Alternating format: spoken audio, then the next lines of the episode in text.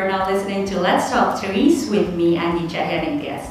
Today I have Robert Nasi, CIFOR Director General, and he is also one of the co-principals of CIFOR-ICRAF Merger. Hi Robert, thank you for joining us. Thank you, Angie. Okay, so a little birdie told me that you have more than 30 years of experience working in tropical forestry. Is that true?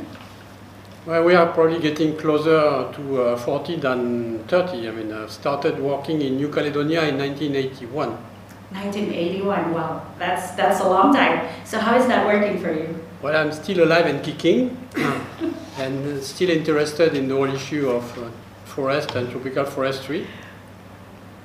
So we're good, yeah? Yeah.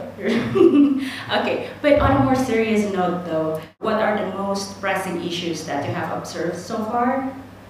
We look at the, the as of today, I mean, a sort of the, the main issue that we still have in the, in the forestry and environment sector, it's uh, the whole impact of climate change, but it goes far beyond the, forestry sector. But, and, and the fact that we are still not managing or conserving or using properly uh, our forest.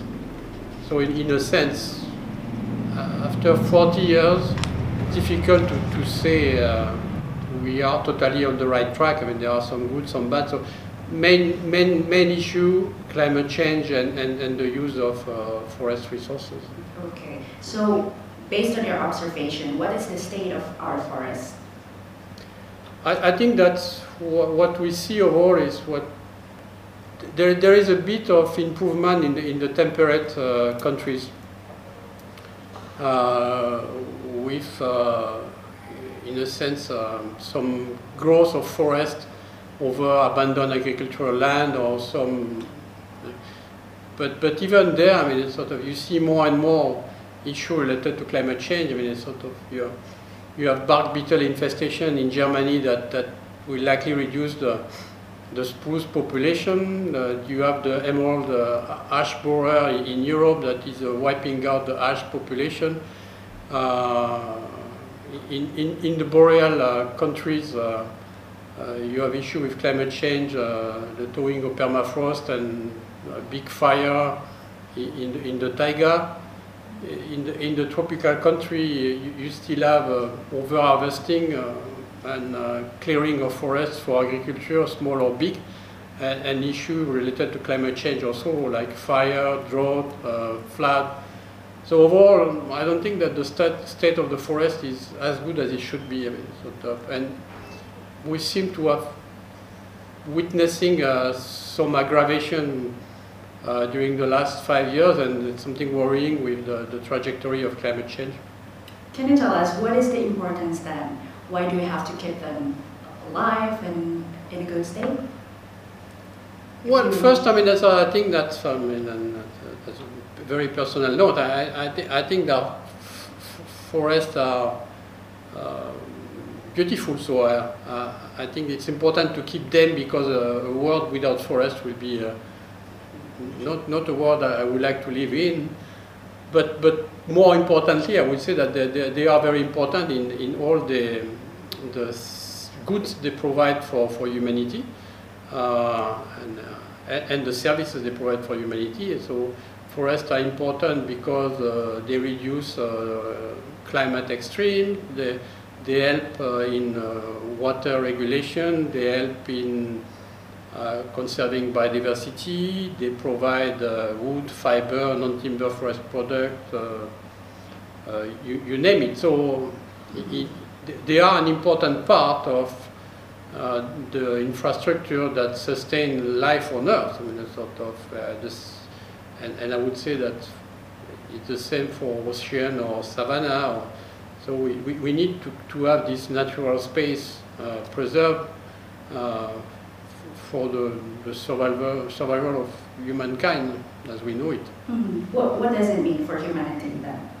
So, so uh, I think forests are important for humanity, uh, for, for, for all the things they bring to us, and, and, and, and also the fact that uh, they are providing some services and some goods that are not substitutable. So they, and, and also they have a very strong, uh, something that people don't necessarily realize that they have a very strong impact in in the, um, the water circulation in, in, the atmosphere. So if you cut the forest uh, uh, in, in, the Congo Basin, you may end up with uh, some severe agricultural problem uh, in other part of Africa, or if you uh, destroy the, the, Amazon, you may end up with uh, some serious problem in, other part of Latin America. If, if, you look at the place where there is forest against the place where there is no forest or no trees, I mean, there are huge difference in uh, temperature extreme.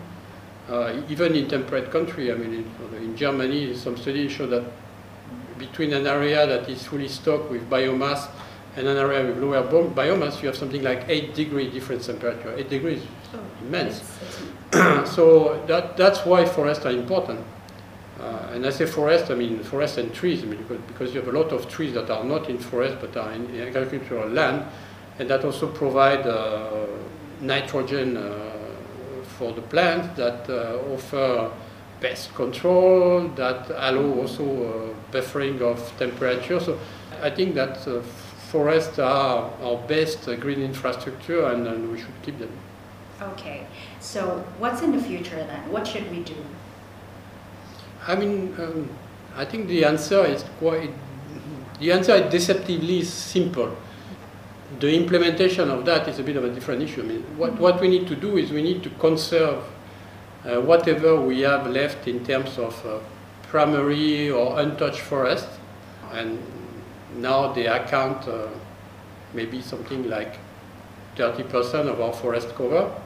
And, and, we should avoid as much as possible I mean, to, to, to destroy this. Uh, it doesn't mean that we need completely to put them under uh, under total protection, but uh, people, people can have still uh, uh, non-industrial use, the indigenous people can still, but, but we need to keep them as forest. So that's the point, is you don't transform them into uh, uh, agricultural plantation or, or, or, aquaculture or mining. Mm. So that, that's the important part.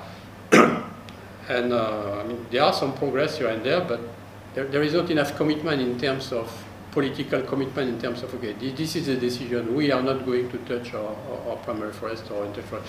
Indonesia for that has mm -hmm. just put in place a, a, ban on any new concession on primary forest, which is for a tropical country uh, first, and, um, other countries like Costa Rica also have protected their forests. Uh, in, in other places, it, it doesn't work like that. So that's one, so conserve the, the primary uh, untouched uh, intact forest. The second one is that uh, next to this uh, little touch forest, there is quite a lot of forests that have been in one way or another modified by humans, but they are still forests.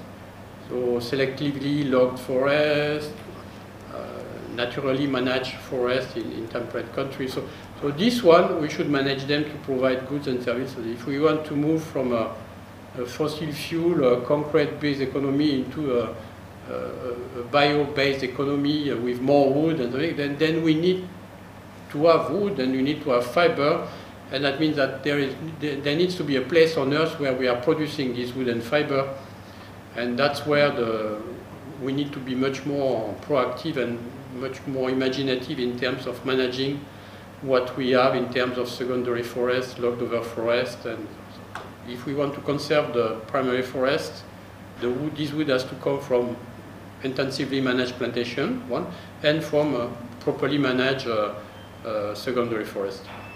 So the, the, this is an area, and this is an area that is very much overlooked uh, by, by many people. We say, oh, they are not primary forests, and they are not totally degraded. So they are someone sitting in between, and and they are very often uh, open for clearing, or something, where in fact they should be kept as forest ecosystem. Even if these are not primary forests, if, even if these are not the, the forests we had before, these are important.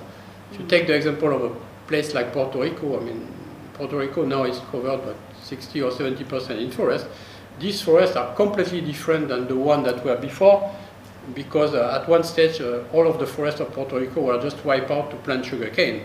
Now it's forbidden. So now you have back, you have new forests, novel forests uh, as they are called, and they are not the same, but people realize that these novel forests, they have still helped maintaining some of the endemic species, some of the biodiversity. So I think it's important to keep the, the forest as a, as, a, as a green infrastructure and to invest in this green infrastructure. Okay. And the third part of it is that there is a huge area of land that is degraded, and this area of land degraded is part agricultural land, part uh, savanna and treeless area, and part used to be forest area. And for this one, which really should be uh, actively uh, restoring these ecosystems, and uh, the, this is something that has been recognized. The UN is launching the, the UN Decade on Ecosystem Restoration uh, to start in, in 2021, and, and okay, these restored lands, I mean, they should be restored to provide ecosystem services, but also to contribute to providing uh, goods uh, like food, like uh, wood, like fiber, and, and, and, and then they will complement the, the, the management of the secondary or modified forest. So in terms, it's pretty simple. It's conserve primary forest, uh, better manage uh, secondary uh, or logged-over forest, and restore degraded lands. How do you do that is a sort of a different story. Yeah. do you want to tell us about the different story on how we implement that? Just uh, the, the, conserving primary forest is more like a political decision. And that's something that a country like Indonesia show that you can take this decision. Mm -hmm. Costa Rica, the same. Uh, if you go to Brunei, the same also. They, they have hardly touched their forest because they are relying on oil.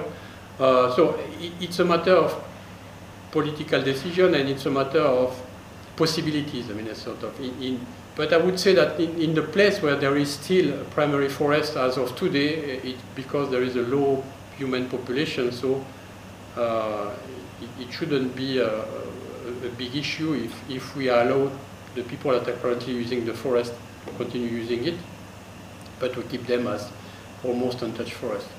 And, and you have this in uh, the, the, biggest patch of this untouched forest are the, the taiga uh, boreal forest, and the tropical uh, Amazonian, Amazonian basin and, and the Congo basin uh, dense forest. Southeast Asia, it's mainly uh, in, in, East Indonesia and, and Papua. That's uh, for the con conservation uh, part, of, for the management part, I, I, think it's it's more changing a bit the way, because of climate change, the way we consider management. Tra traditionally, the, the management of forest was something that was on the long term and um, you were looking on stable conditions. So the problem we have now with the acceleration of climate change, it is not the case anymore.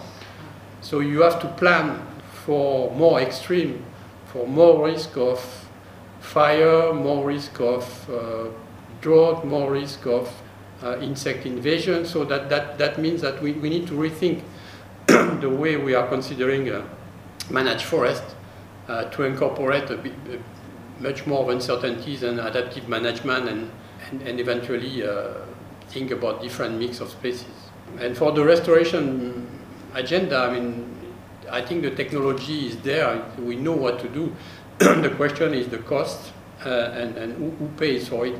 If we keep the restoration agenda as uh, something that is funded by public money to produce uh, public goods, then we don't have enough public money around. So uh, that means that we need to transform the part of the restoration agenda in, into an economic enterprise that, yes, restore public good, but also gives jobs to people and produce goods that uh, local people can use so that, as I said, if you restore a forest area but you don't solve the initial reason why the forest was degraded, it is very likely that it will be degraded again. Uh, these are for the big uh, forest area like the tropical rainforest, the boreal forest, and, and, and the sort of the, the temperate broadleaves or, or evergreen forest. Now there is a lot of ecosystems that exist that are forests that are more or less forgotten because they are not big, because they don't play a huge role in terms of providing services to people, but they are very important in terms of biodiversity and being a, a window on, on, what the past was. So, so, you have all the tropical mountain cloud forest, uh, you have the, the, the, dry forest that have been very much uh, uh, degraded. So you, you, have a lot of systems that are really critically uh, threatened. And, and for this ecosystem, I mean, sort of the, they are not part of many uh, agenda.